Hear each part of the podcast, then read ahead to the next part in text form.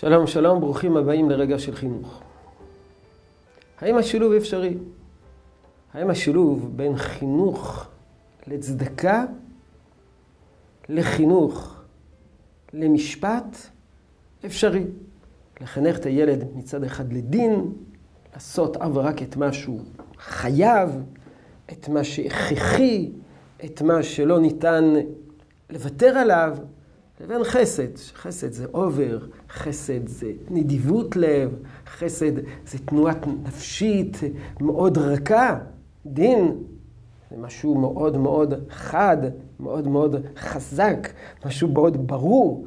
כיצד ניתן לשלב את שני הדברים יחד?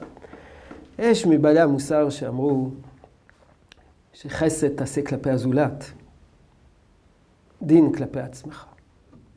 חסד כלפי הזולת. תיתן לו מעבר למה שמגיע לו. כלפי עצמך, אל תדרוש את מה ש... מעבר ממה שמגיע לך. תדרוש את, מה... את המינימום. אל תדרוש מן הזולת לעשות לך חסד. כלפי הזולת תעשה חסד. כלפי עצמך, דין. דין גמור. נביא דוגמה פשוטה. אה, ילד אה, שחוטף צעצוע של חברו. אנחנו דורשים ממנו להחזיר את החפץ.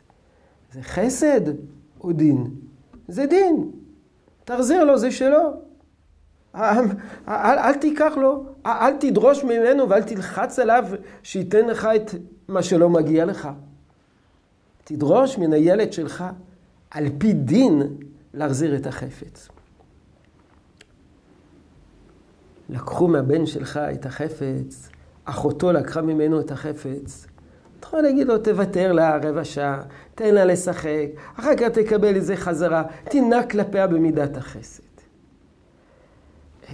כלפי עצמך, אל תדרוש חסד, תעשה את הדין.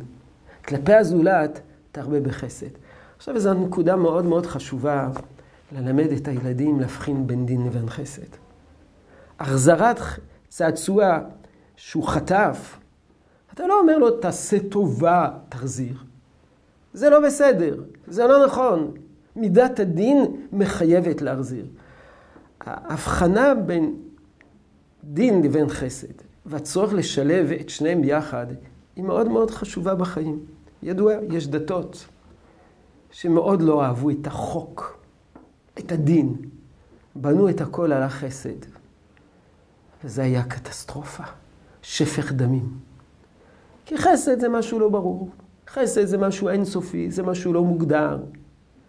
צריכים לחנך לדין ולחסד, ולדעת היטב את ההבחנה ביניהם. יהי רצון שתשרה הברכה בעבודתנו החינוכית. שלום שלום.